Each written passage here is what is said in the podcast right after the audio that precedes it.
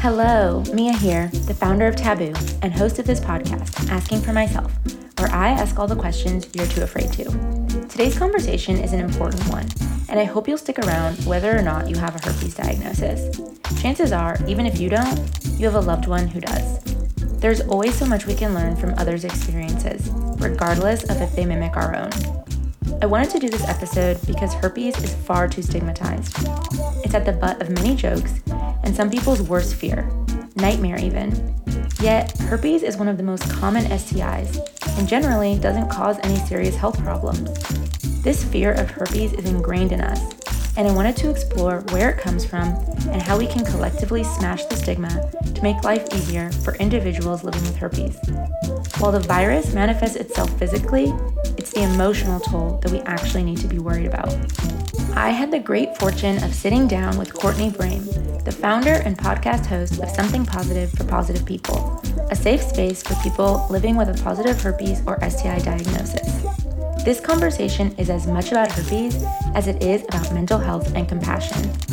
That being said, we do discuss suicide. If that is something you are sensitive to or triggered by, please proceed with caution. I will include resources for those struggling with mental health or contemplating suicide in the episode description and show notes. Thank you for being here, and thank you for listening. No matter what it is you're going through, please know you're not alone. Without further ado, let's talk Taboo. Thank you so much for joining me for this conversation. Um, do you just want to start off by introducing yourself and a little bit about your work?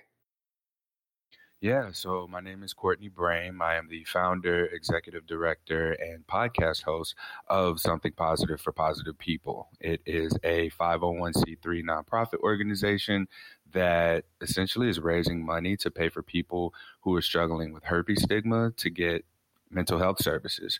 Um, right now, we've got group therapy as well as individual therapy. I'm only working with a couple of therapists right now simply because it's really hard to screen people in and find people, but it's expanding and then it's just me. So um, while that right now is the priority, there's also a weekly podcast interviewing people who are living with herpes about their experiences and anything that kind of intersects there between interviewing uh, healthcare professionals, mental health professionals, other sex positivity advocates in the world, and general information specifically around whatever it is that people who are living with herpes are looking for. I started Something Positive for Positive People four years ago, and it was just a podcast. Uh, it began with me interviewing people who were living with herpes and sharing these conversations specifically with people who had expressed that they wanted to kill themselves after their diagnosis. So after having done that a few times and reached out to people about what I was doing, more and more people wanted to get involved. And it really expanded into, um, while it started as a suicide prevention resource, a tool for people who are living with genital herpes to navigate their experiences from their diagnosis to disclosure.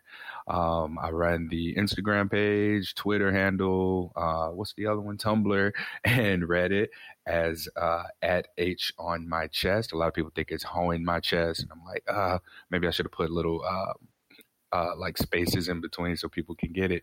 But uh, yeah, I think that that sums up everything about uh, at least me in the context of this podcast episode.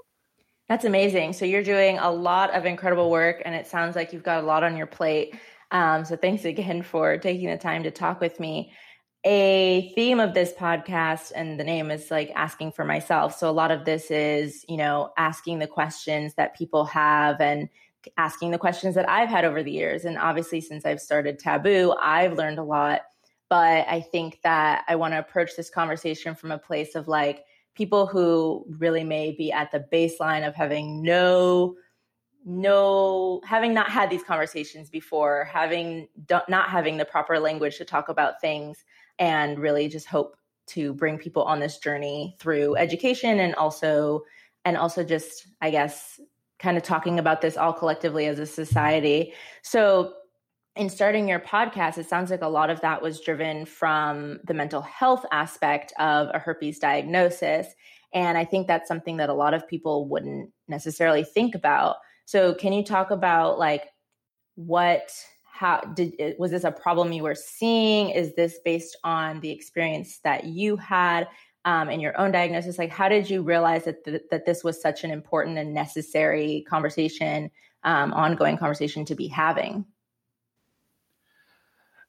Thank you for that question and for that observation as well. I think a lot of people get hung up on the fact that I'm a Black cisgender heterosexual man living with herpes, that a lot of the conversation doesn't really go into the whole aspect of this actually starting because of the fact that people with herpes wanted to kill themselves. So I really appreciate that question.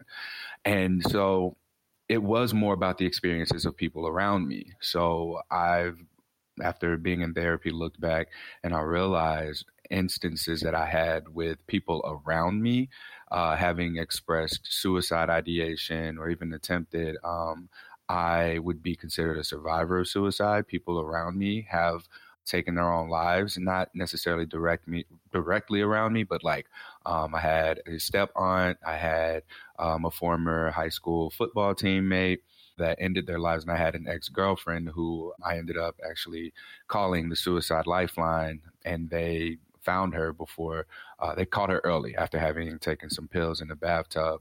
And um, I didn't know really what happened much after that outside of her brother calling me and saying that she was okay and how they found her.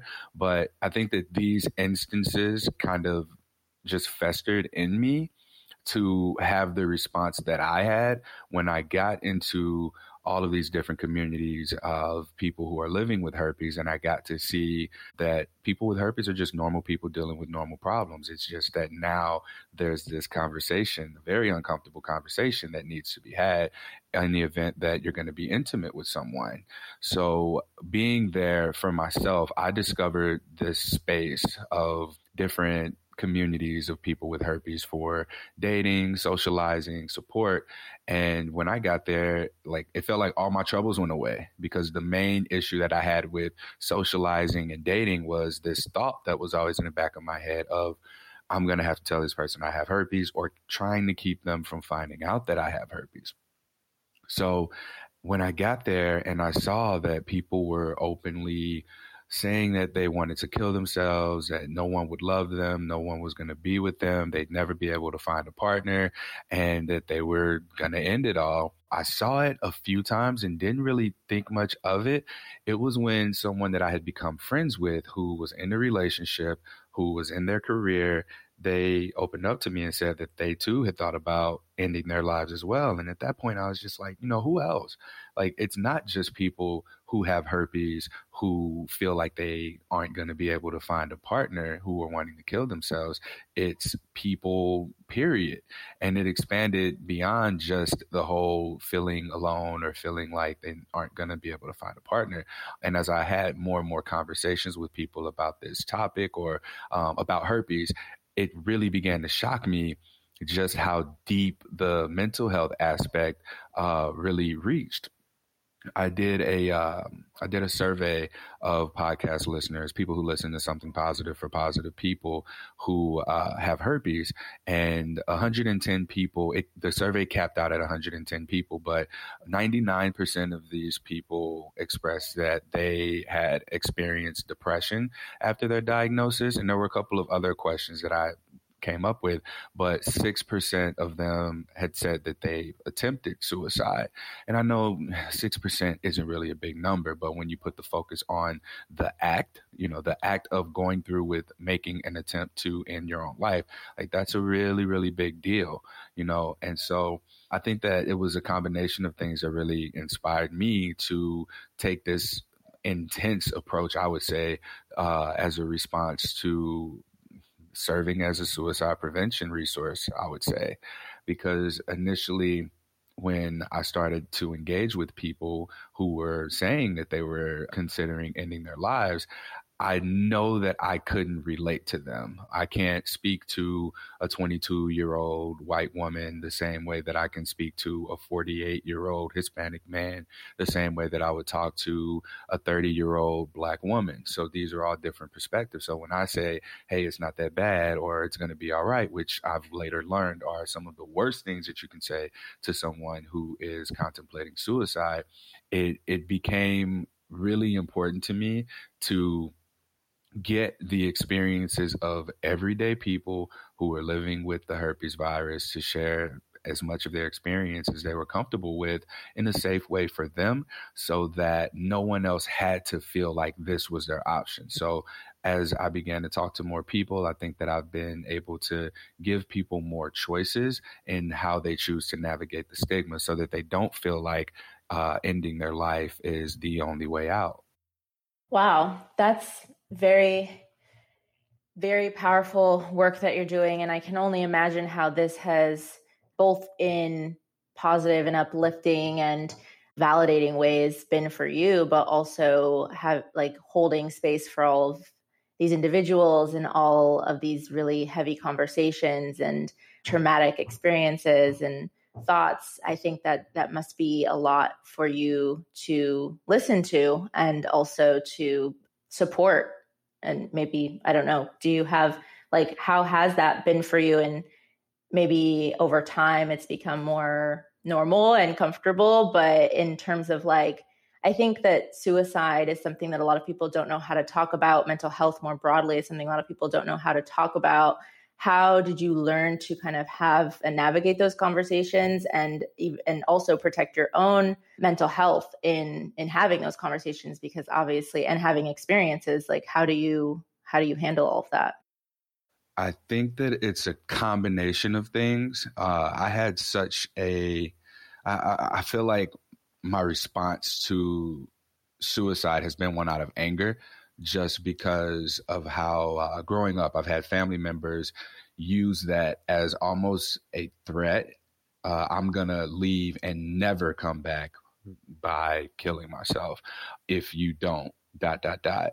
And so I, I guess I have like this anger response to it, and then having to do something with that anger led to the creation of the project. And I think that having had it maybe at such a young age, perhaps this was some sort of like, I like to think of it as a superpower. Like, I watch a lot of cartoons and I see that Uh, the consistent thing is that a trauma ends up turning into the main character's superpower or supervillain, right? Um, and that event is essentially what allows for them to use their power. So being able to handle the emotional offloading, the taking in of other people's trauma, because an S T I diagnosis can be, and I will argue often always is, in fact, a traumatic event. Being able to navigate these discussions was just something that kind of developed along with the use of this, quote, superpower. So as I talked to more people, as I went through the process of editing these podcasts, listening to people, taking the notes and marketing and sharing it, and taking the information and trying to put it in places that it can best serve the community and even the, the secondary communities that fall under this, I think that that's kind of how I learned to talk about it. It was something that was very self-taught, because early on, I didn't really have language around uh, not just sexual health and dealing with the herpes diagnosis, not just mental health, but even suicide. You know, for this to have been something that was happening around me, it was just kind of the only thing that I knew about suicide. And this is as a result of having grown up um, in a Christian household, was that if you kill yourself, you go to hell. And that really, like, that's it. You know, there's so much more complexity around suicide, around mental health, that just wasn't discussed in my household. And I didn't learn about in school. Like, we've had to deal with suicides in high school, and there was really no way to talk about that. They just sent a letter home. I guess maybe that letter was instructing our parents about what happened, and perhaps uh, giving them something to say to us or some sort of resource on how to talk to us. But I don't remember any of that having happened. So this has been one hundred percent something that I've been self-taught. Like I've just been self-educating myself on how to navigate these discussions. And really, I believe what it comes down to is just being able to have compassion and be willing to listen and hold space. And whether or not it's taking a toll on my mental health, I don't know. But I became aware through following uh, social media accounts that talk about mental health. I learned about burnout. Like I didn't even know that this was a thing that existed, or compassion fatigue. So in twenty twenty, um, I was fortunately blessed with an opportunity to see a therapist. And when my therapist asked, "Why are you here?" That's what I said. I was like, "Hey, I want to prepare for, avoid, whatever, compassion fatigue and burnout." And I described to my therapist uh, what I do through Something Positive for Positive People and the social media accounts. And what's wild is the first thing that my therapist said was that he didn't think that I had worked on my own diagnosis or processed that. But that's a whole nother conversation.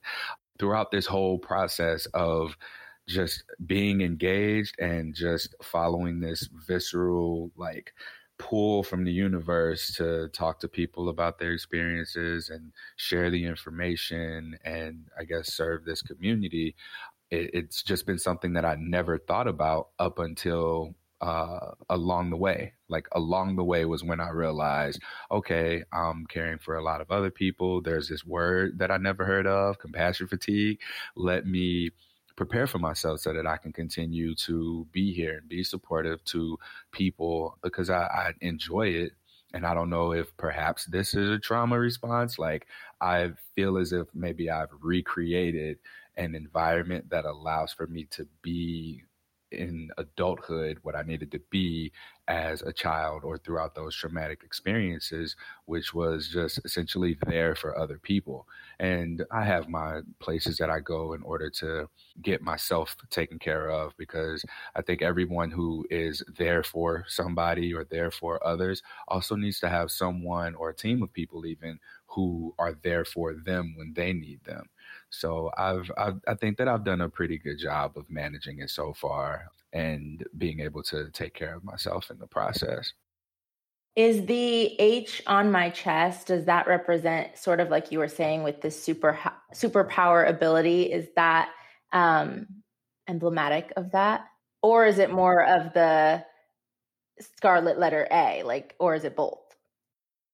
Ah, so it's, what's interesting is I played around with this uh, very recently, because I asked people, you know, what do you think the H stands for? And obviously most people who follow me are going to assume that it stands for herpes, but that's not all H on my chest is representative of. When I talk to people who may be down, it's my goal to hype them up. So I can say that that serves as a place of being able to get hyped up. You know, I'm, I'm everybody's hype man. You know, if you come to me feeling down because someone you disclose to isn't, you know, um, it wasn't receptive, I'm going to hype you up and tell you just how amazing you are. I mean, based on what I know, given uh, most of the interaction is just looking through people's social media pages, but I try to do a good job of um, communicating with anyone who reaches out so that we can build some kind of rapport. I feel like a lot of what I do is relationship management. It is community building, because I want people to feel safe enough to be able to step into and be embraced by this amazing community that I've come to find for myself and be a part of. Another H that I think that it stands for is um, it, it stands for hope.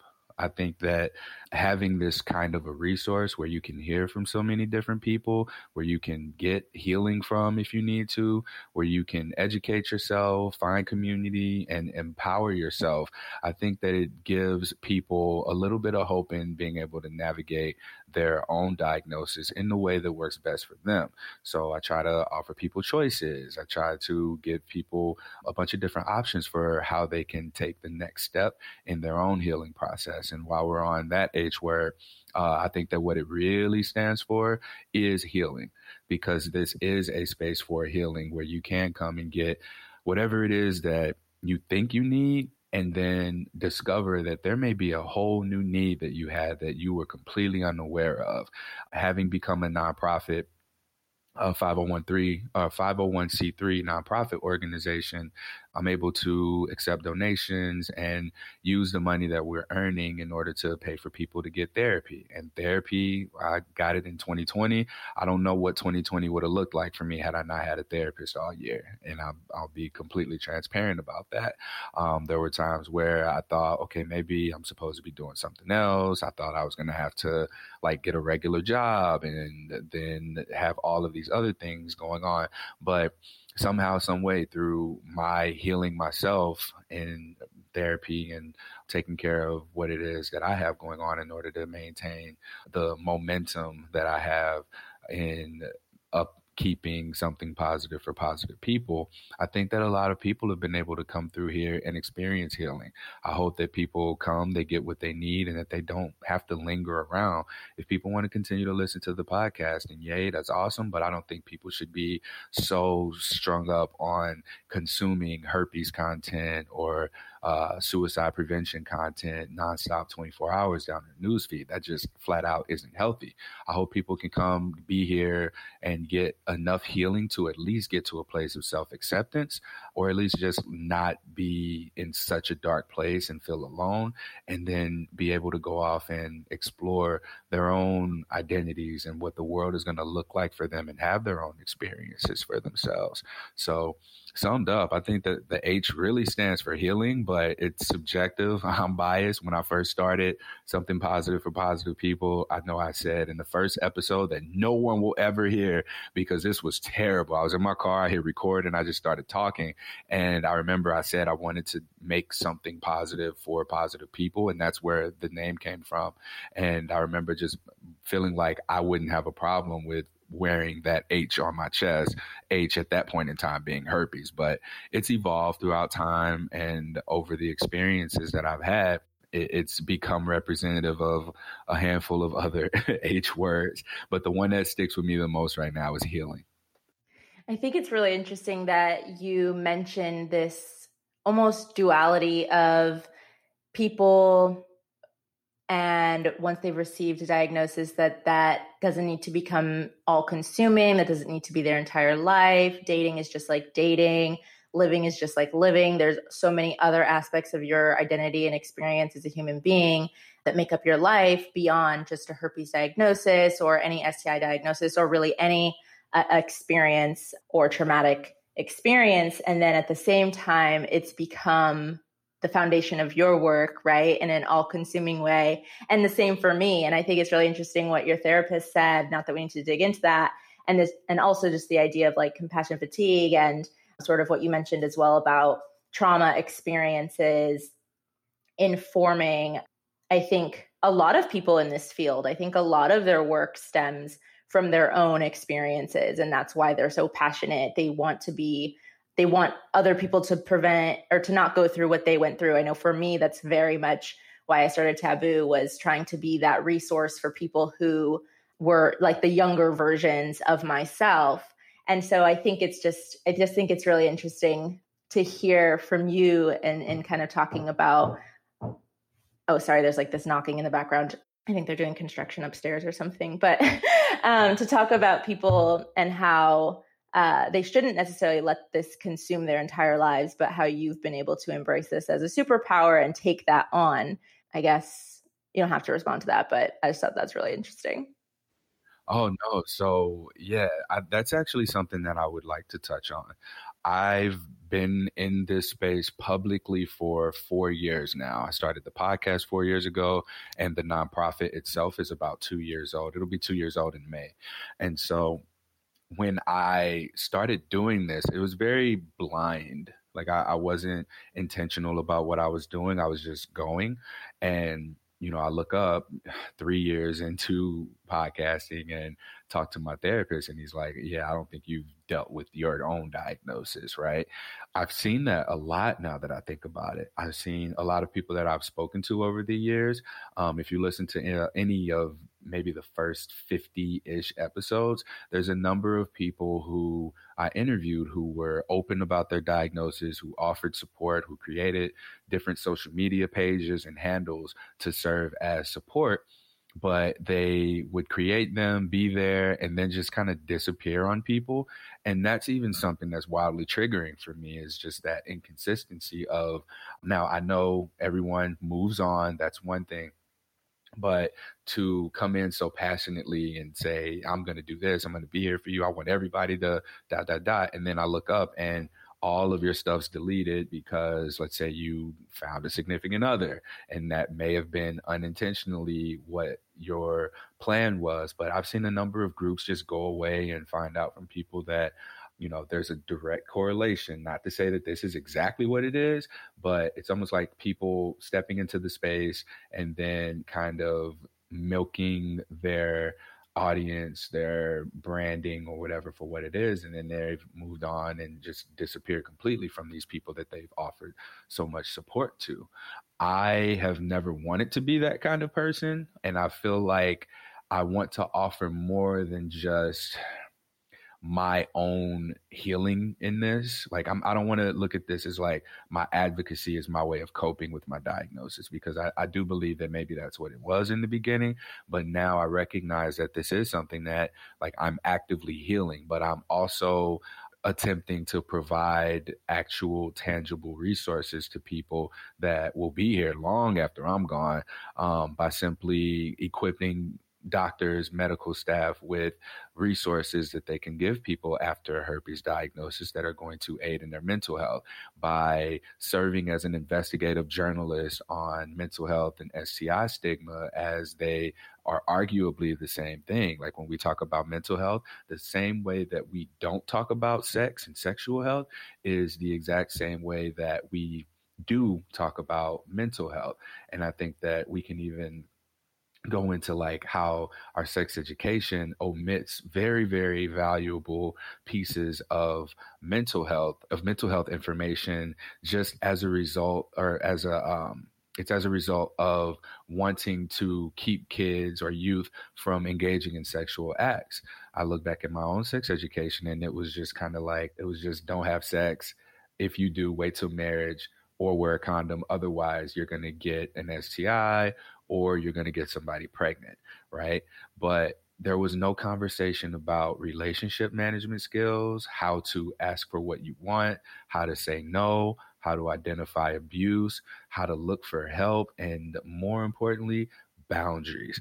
Like, that being omitted from sex education as a youth, and me having just now at thirty years old, having learned the word and being, uh, having to really self-educate and have my own experiences with boundaries and navigating them, and having to find my own, and understanding how to get people to discover their own and communicate with others so that I can honor their boundaries.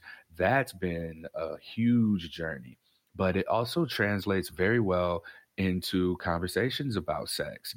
And I think that changing the narrative around that, between um, how we talk about sexual health and how we talk about mental health, looking at them as arguably the same, I think that it removes a lot of resistance from educators of youth in understanding how to talk to them about uh, about sex, because we're talking relationship management. We're talking about how to um, ask for help and support if you need it, how to say no, and how to receive a no. So all of this stuff really plays a major role into it. And I can't tell you how many people that I've spoken to about abusive situations, and after having experienced abuse, that's when they recognize the things that we should have been taught in our early sex education, especially around boundaries. So again, just going back to the part about me having been in this space and not really dealt with my own diagnosis, I think that in supporting other people and dealing with theirs as consistently as I have, and learning from the people who are also in this space and offering some sort of peer support, I think that um, it's it has been very healing for me as well, because I also ask myself, like, I don't know who gave me herpes. I don't know. As far as I know, no one that I've been sexually active with after my diagnosis has it. So I look at it as a way of since I didn't have anyone to point the finger at and blame for my diagnosis, I really had to examine myself and decide, okay, well, I'm going to take accountability for this.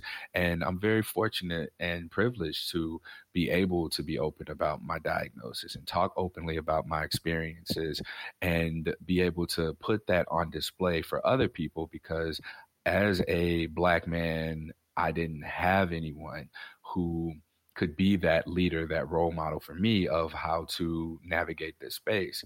And the space of people who are open about their herpes status is, uh, it's predominantly white women, cisgendered white women. And so being able to step into this space and have received so much re- support from the people who are already here and the people who have come in later, and just being the male figure or uh, the Black male figure, whatever it is that people need to see. Because I, I think that it helps when someone looks like you. Even that alone has helped me identify with my own like identification as a hero, so to speak. Just being someone there that people who look like me or want my perspective, they they have me there to reach out to. I was just like, to everything you were saying, just like, yes, yes, yes, especially about just sex education and how it is so much more, or could be so much more than specifically about quote unquote sexual health. And I think that when people think about um, like a lot of people are resistant to the idea of teaching it earlier on, but mentioning the things that you did about communication and boundaries, like those are lessons that need to be taught at age zero, right? Like from the time that you're born, learning about your own body, having autonomy over your body, being able to communicate if you don't want something, also being able to communicate if you do want something, receiving the no, like you said as well. I think a lot of us struggle with feeling rejected and how we handle rejection, and then also identifying abuse and knowing what healthy relationships look like. Like we're not learning any of that. And I think that we're also placing the responsibility on educators who may be trained in many other topics, none of which are Uh, comprehensive sex and relationship education, and then expecting them,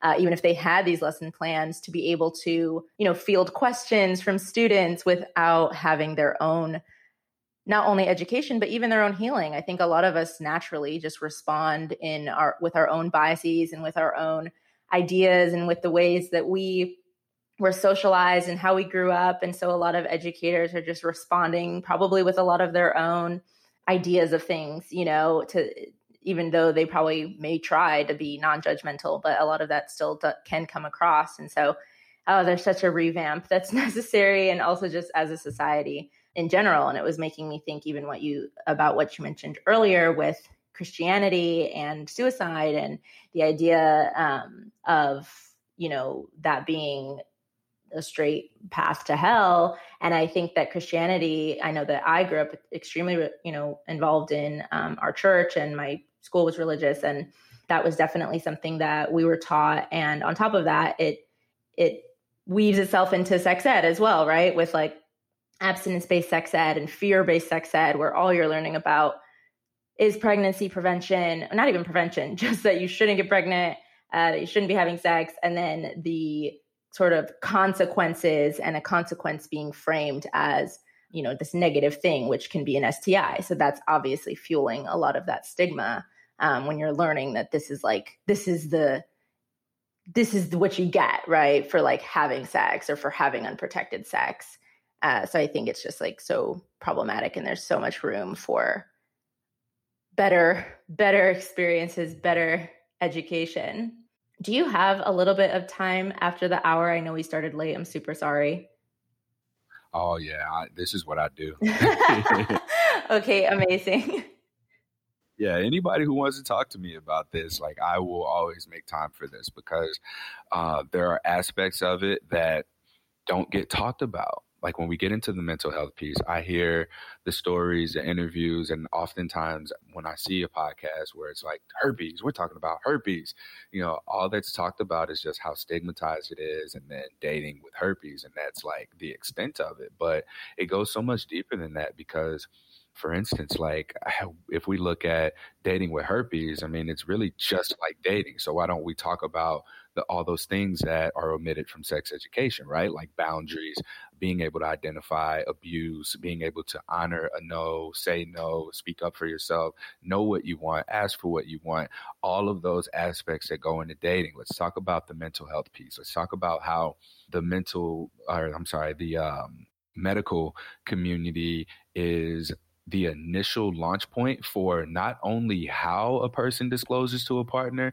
if they receive an S T I, but if they disclose to a partner after having received um, a diagnosis for an S T I. Those are the kinds of things that really don't get talked about and they need more attention.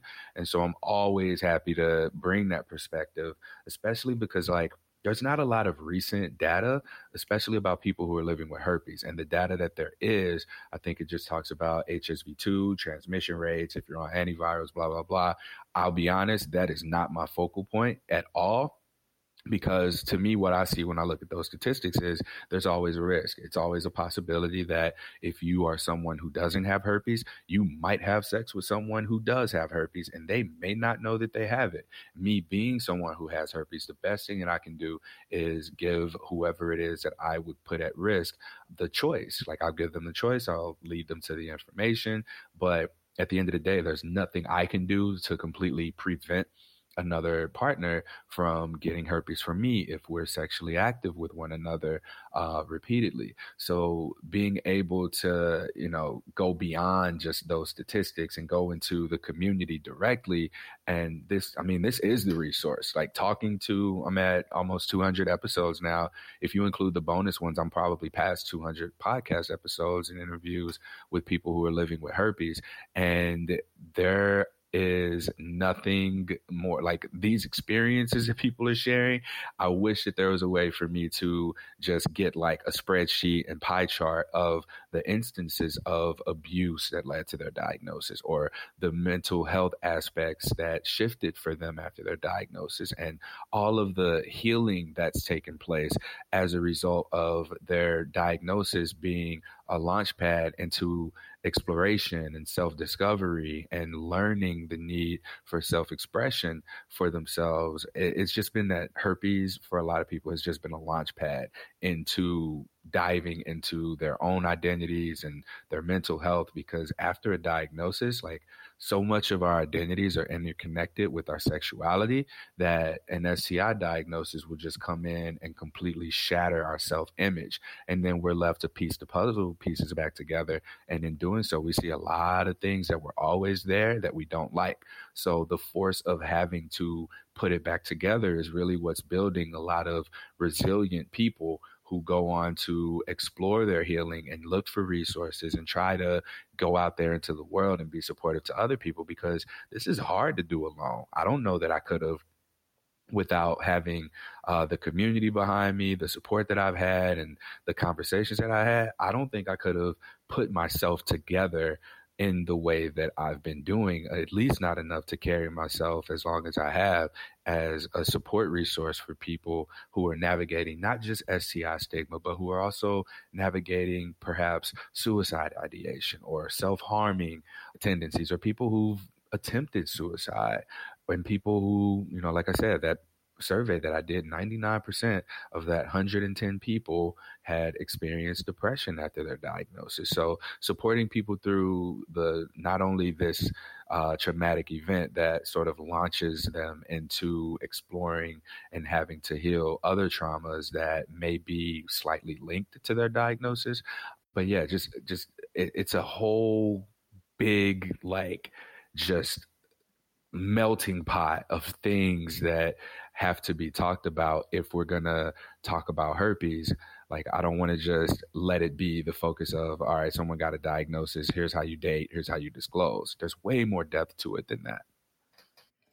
Yeah, one hundred percent. I think, first of all, I have barely recorded ten episodes. I can't even imagine two hundred. That's incredible. I'm just in awe. And that's, that's um, aspirational for me. So kudos to you on that. That's huge and amazing.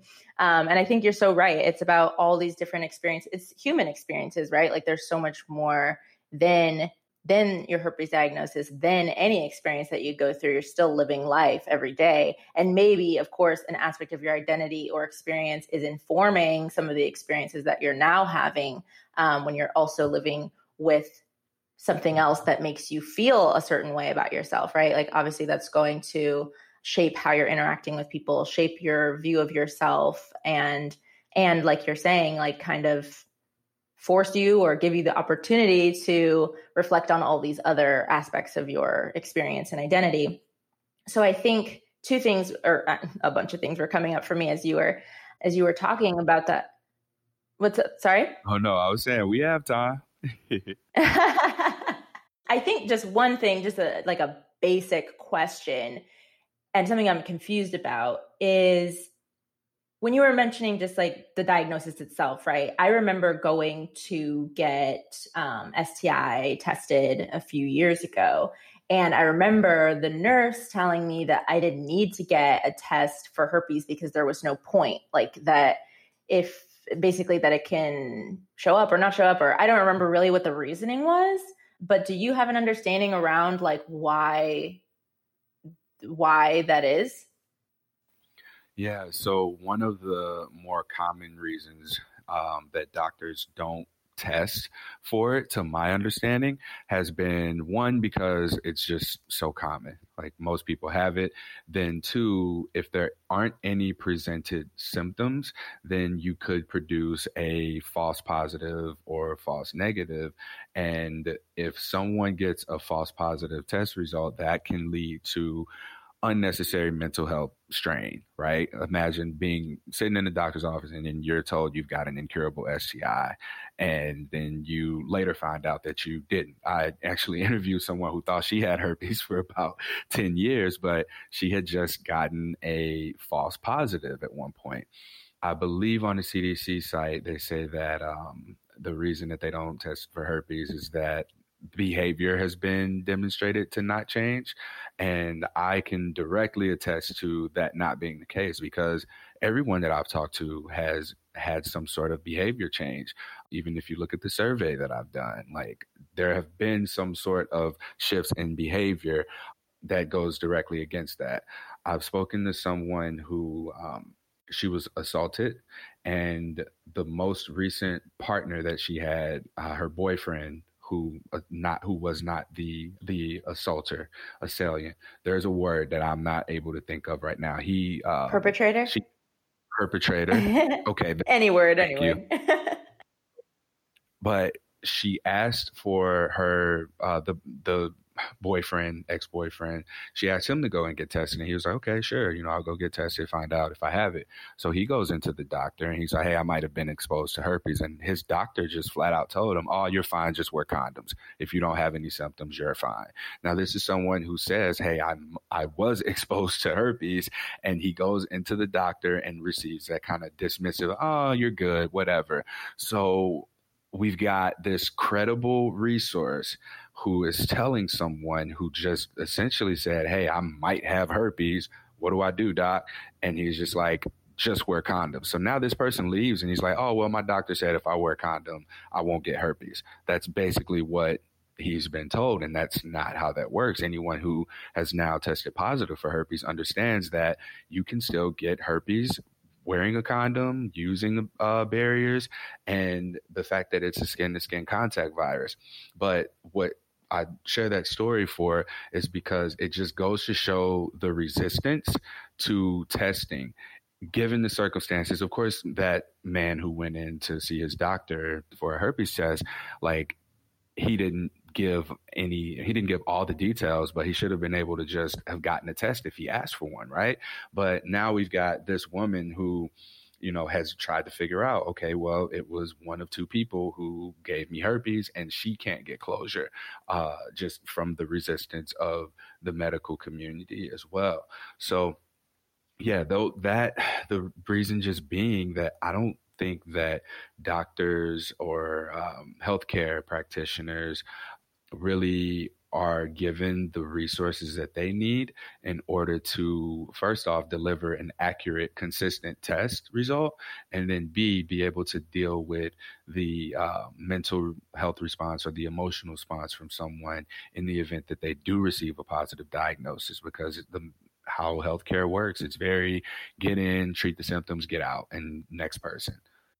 So given that herpes is so incredibly common and that it's not entirely preventable because, like you mentioned, it um, can be transferred through skin-to-skin contact, what is the benefit, or like, is it about con- informed consent? Is it about just knowing your body and your health?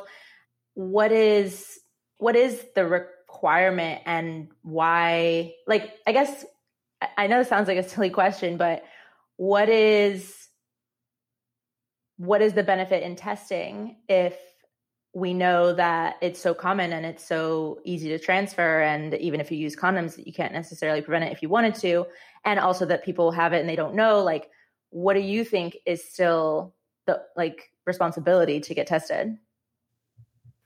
So I would be probably a very major conspiracy theorist in saying this, but if you look at the history, we would say that I, I will argue that it's just to sell medication. I mean, to sell the treatment for herpes. The there's this podcast episode that I was even on, on This Podcast Will Kill You, where they talk about herpes and the history of the stigma and how it started. It's like chlamydia, gonorrhea, those got cures, right? So these are curable diseases. Um, infections, I'm sorry. These are curable infections. And then herpes comes out. Herpes is harmless, where, uh, whereas like chlamydia and gonorrhea can affect infants and babies directly. Herpes is essentially just skin acne. The virus lives in the nerves. And so it's this uncomfortable, it's a big joke in the media. Nobody wants it. So you got the perfect environment for there to be a demand for a product that soothes the people's discomfort around stigma and herpes. So I would buy the medication that you take daily to reduce the risk of passing the virus on to partners. And then as far as like testing goes, if there's all this inconsistency and inaccuracy in information, people can't get on the same page about, hey, just take care of your body, uh, get tested, know your status, know your partner status. And if you do have herpes, disclose to partners. And then, you know, if everyone knows your status and everyone discloses, if we don't have accurate information, I think that that still sets us up for people who don't know their status or think they don't have herpes or don't have herpes to go, whoa, I don't want that. So I'm just not going to have sex with you. I'm only going to have sex with people who don't have herpes or who know they don't have herpes. So I get, I think that like a combination of consistent, accurate, transparent, trustworthy information would essentially put us on the same page about Uh, just how tricky of a virus herpes is. And there would be so much acceptance generally from the public, not just within the community of people who have it, but also those who don't, that there wouldn't be a need to purchase the medication. There'd be no need to buy Valtrex. There's also all these different um, ways that people are going about treating it. Um, when I first got diagnosed and I had my first outbreaks, heck yes, I took the medication. But once I looked up ways to manage the virus, manage outbreaks, it was a matter of taking care of your physical health, exercising, movement, uh, managing your stress, uh, reading, yoga, and then just nutrition, being mindful of what foods may trigger an outbreak. How do we, uh, the, the kind of stress that you put on your body and on your mind and on your uh, digestive system, like these are things that influence whether or not you have an outbreak. Keep your immune system up and you'll be fine. So at that point, sales go down for Valtrex. And I honestly believe that that's why we don't have one accurate, consistent test.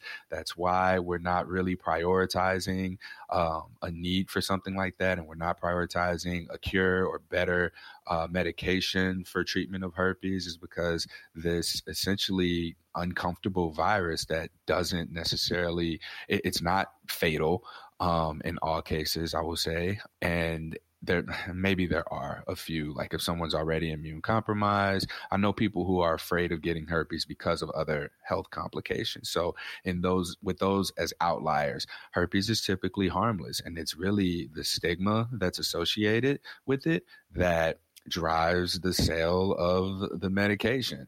And so I think that that's why we're just not on the same page about the fact that this is just a tricky virus, and that so many people have it and don't know it and don't have complications, that it's just, it's not even worth looking into. Yeah, there's certainly a lot of money to be made from um, capitalizing on people's insecurities and fears, right? I think what you mentioned about doctors not having the tools necessarily, the communication tools or the mental health responsiveness to talk to patients who have a diagnosis is really interesting. And I think, can you talk a little bit just about like, what does a typical diagnosis experience look like? And then on the flip side of that, like, what could it look like? What would be a better ideal Um, diagnosis experience be, in your opinion, based on the conversations that you've had and also your own experience? I appreciate that question so much.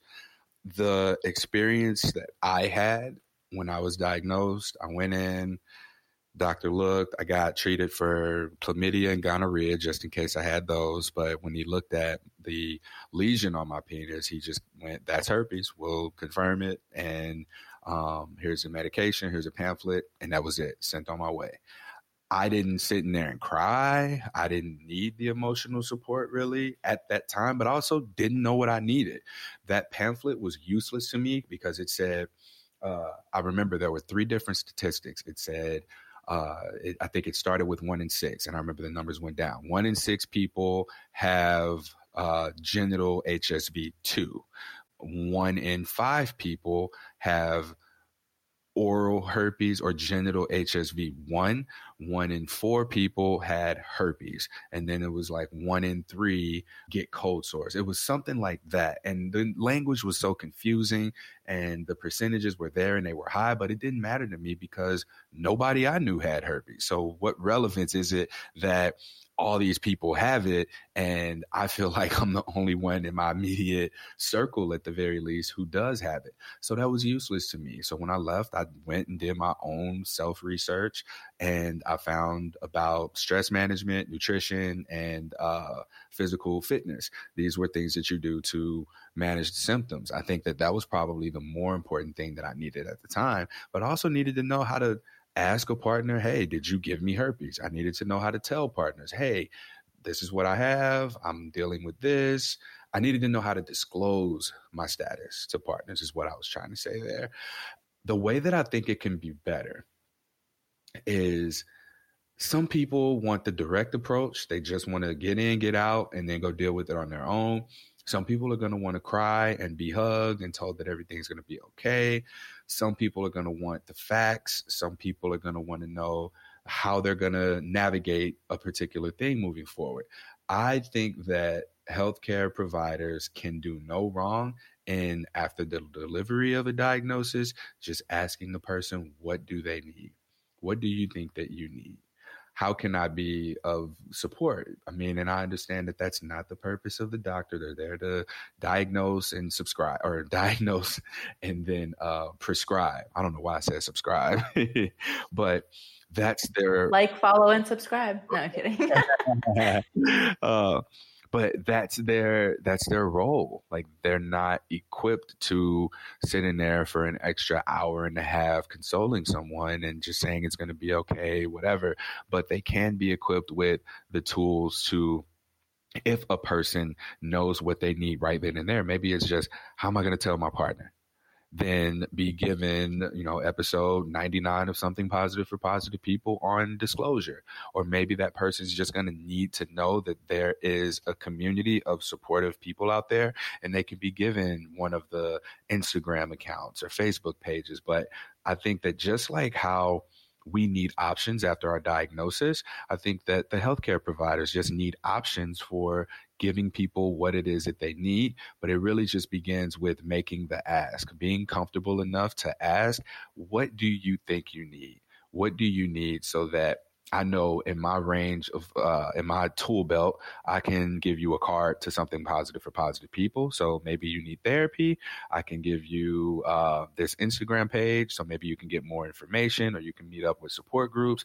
That's really what it comes down to, is just being able to ask people, hey, what do you need? And with that communication, I think that people, more people, off, more often than not, people are probably not going to know what they need, but the provider is going to be prepared with something to give them. And I think we can just make a simple human call and be like, okay, well, if I was diagnosed, I think what I would want right now most is this. If someone responds that they don't know what they need, and you can just offer that. So being able to just inform them, hey, someone's diagnosed with an S T I, bam, here's what you can do for them. But start with just asking that simple question, and just asking may even be enough. I think that's so true, because you make a great point in that a lot of people, because I'm thinking, you know, yeah, in that moment, do you even know what you need? Do you even know how you're going to feel an hour later, five minutes later, once you leave the office? But I think asking the question also just opens up the conversation, lets them know that maybe they could follow up if they did need more resources, like, hey, you mentioned maybe I might need something. Do you have more resources? Or if people aren't going to follow up, which many people probably wouldn't, at least knowing like, hey, it seems like my doctor said, what do you need? Now it puts the question on you, right? So afterward, you might think, what do I need? And then maybe pursue for yourself those resources. Um, and especially if the doctor has a range of options for you, if you maybe didn't have an answer, they can say, okay, well, if this is coming up for you, or if this comes up for you, here's where you can go. And I think that would be amazing. And I hope, and I'm sure, I hope that some doctors are, are doing that. I think one thing I wanted to touch on is just something you brought up about sort of trailing back into how did I get herpes, right? Like who gave me herpes, knowing where you came into contact, how you were exposed. Um, and you even mentioned earlier the word blame. So what is, it seems that maybe that is a path for a lot of people of trying to understand like, where did this come from? How did I get this? How did I end up in this position?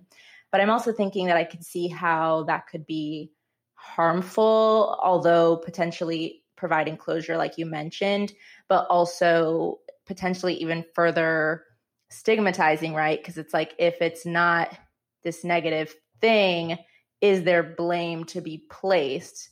So do you have any thoughts around that, and kind of just the experience of wanting to know how this happened and what that, what people are looking for with that?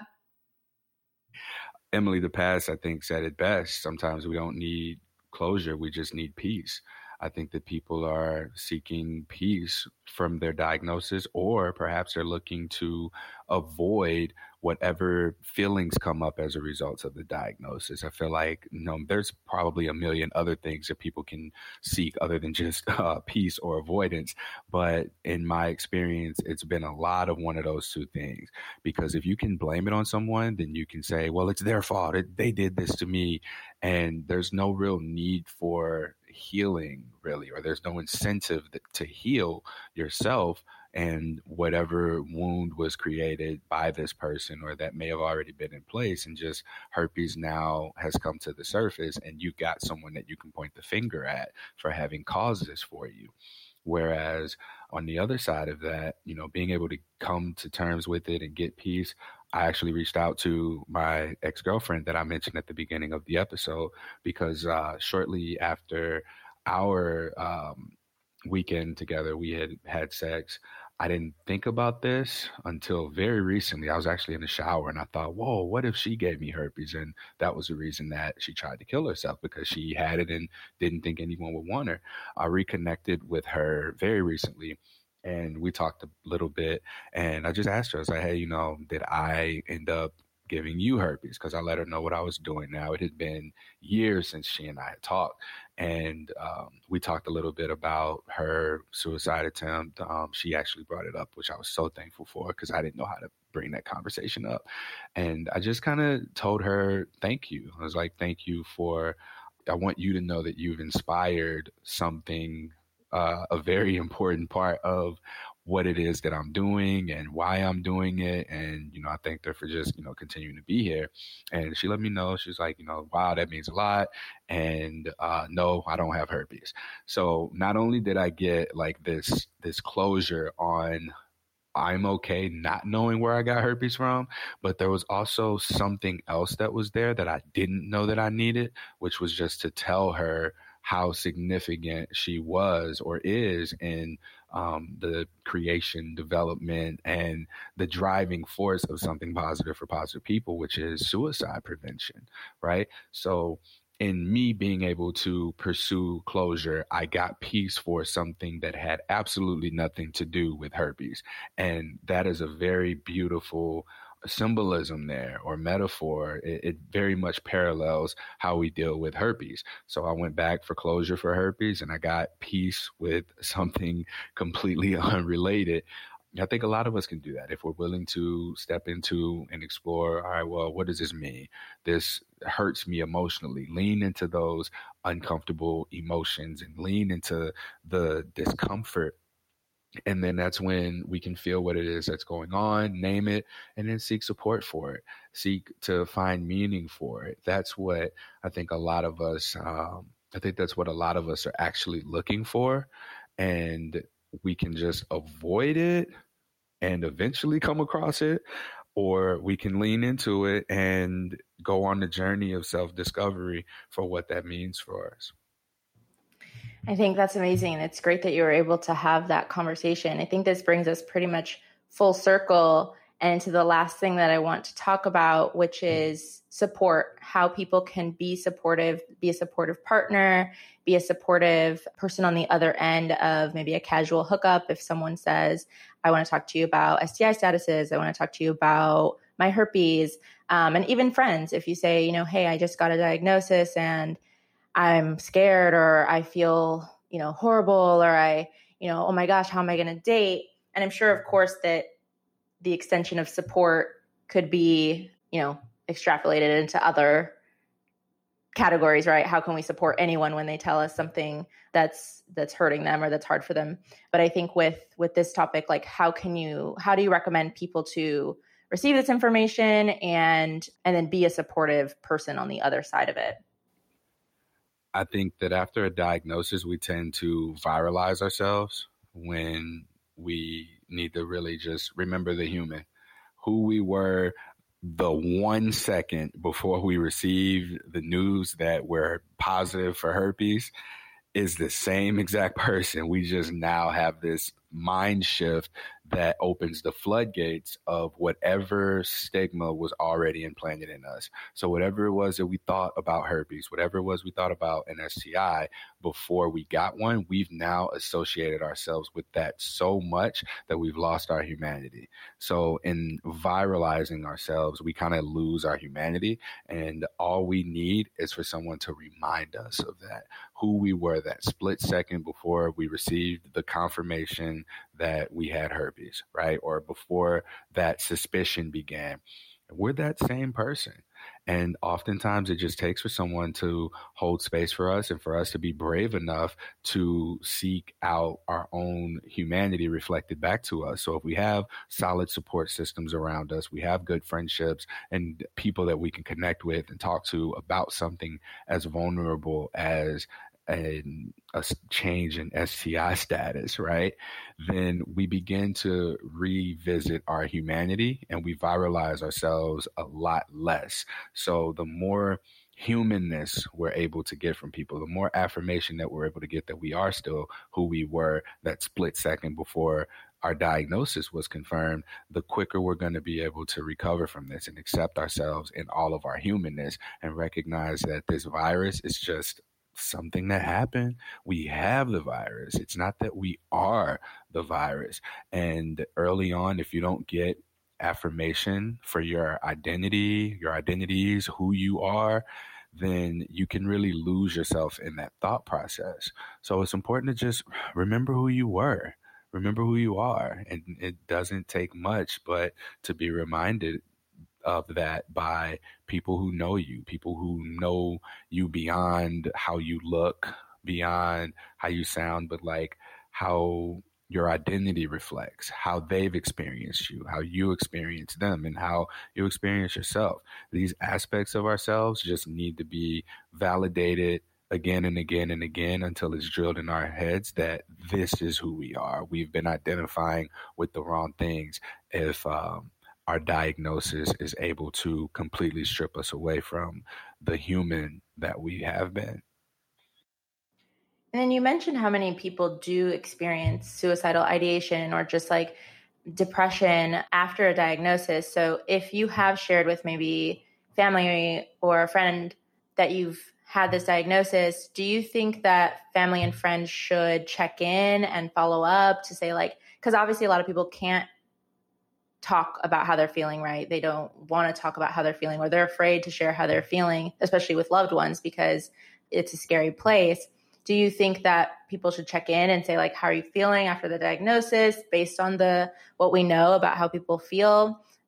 Or do you, or how can people do that in a way where you're where you're not trying to make the person think something's wrong with them? Because maybe if it's like maybe they have come to terms with it, or they're not seeing it as such a big deal, and then people are constantly like, are you okay? Are you okay? Or like, how are you?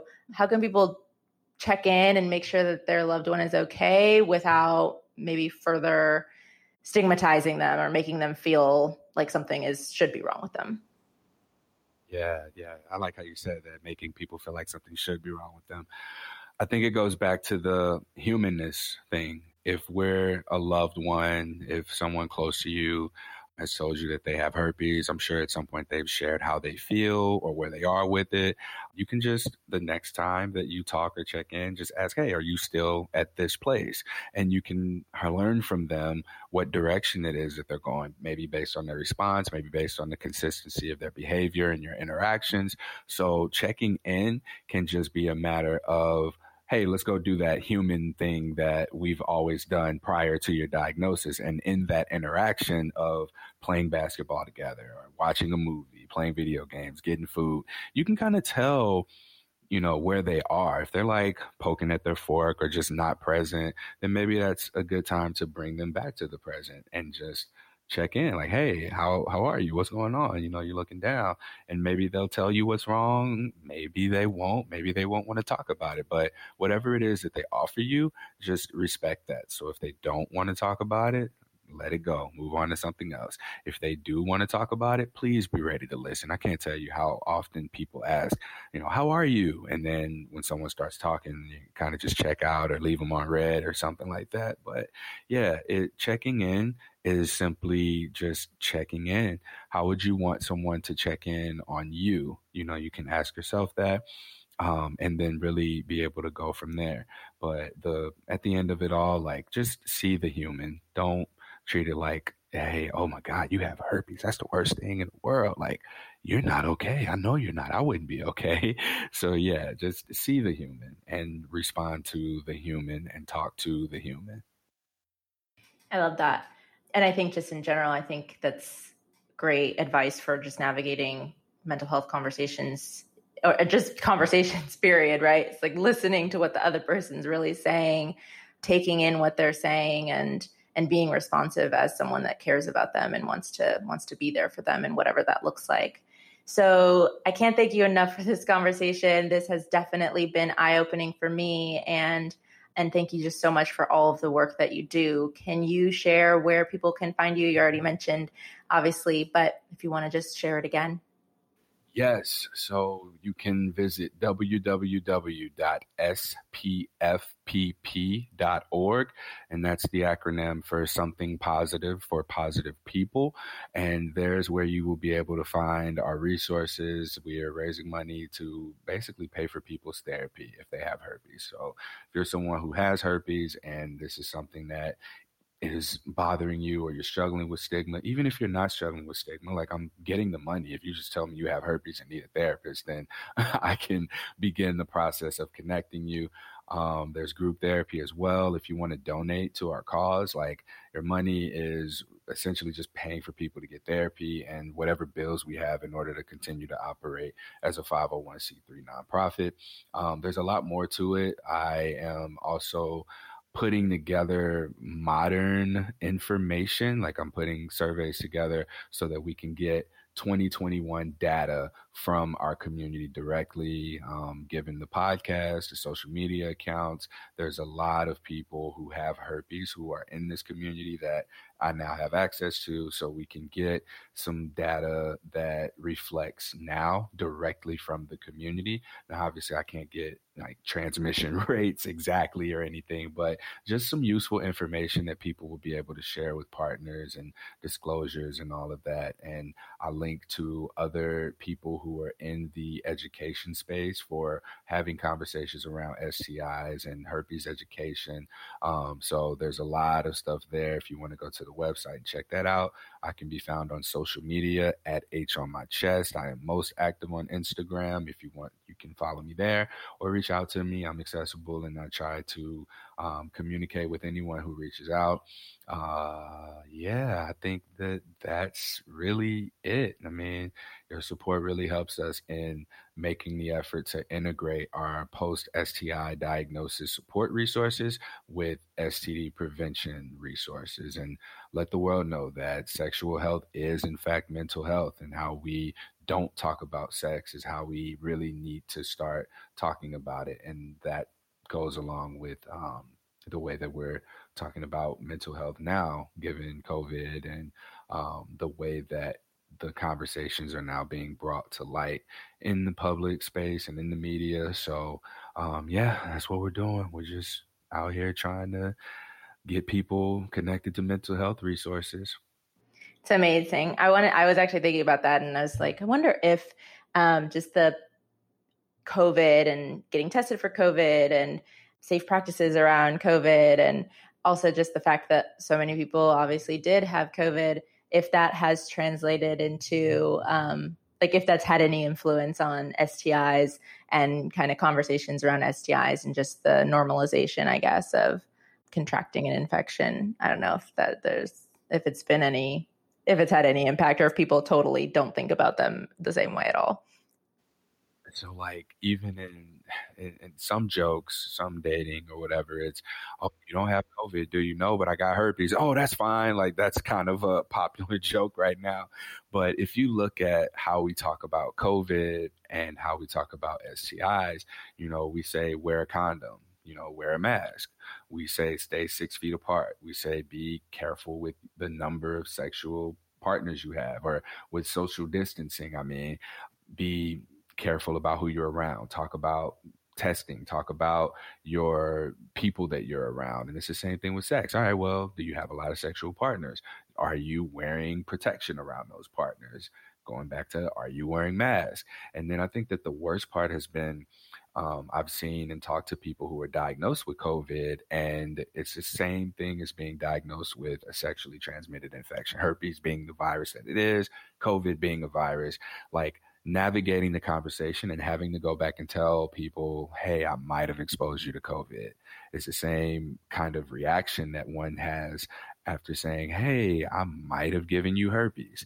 But there's just like, there's a more of an urgency for COVID, obviously, because this causes, this this can be fatal, than there is herpes. With herpes, there's just so much more shame. But even with COVID, there's still kind of this shame piece of, I wasn't as careful as I should have been. I was told to stay six feet away. Maybe it was at one time that I just, I got too close to somebody, or I took the mask off, you know, being like, oh, I took the condom off, or the condom broke. So these conversations parallel so well. And then having to go through the process of getting tested and diagnosed. Only thing is with COVID, I mean, you had to take two, maybe three weeks off work. And with herpes, you could at least go to work the next day, right? But yeah, I think that the conversation is, uh, it, it's at least shifted to the point where now we ask people the questions that are relevant to COVID.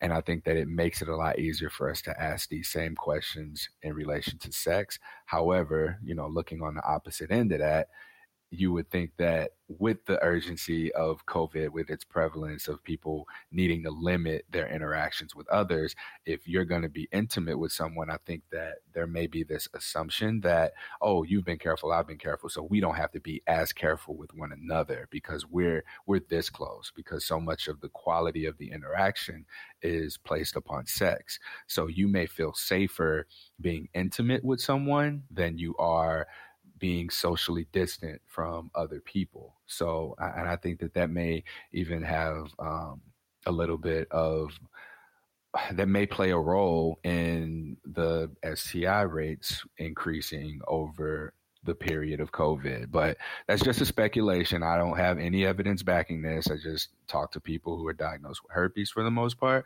And um, when I get to talking about this kind of stuff, they go, oh my God, I think... And then we have these kind of epiphanies. So I don't want to say too much and make people think I'm crazy. Conspiring out here.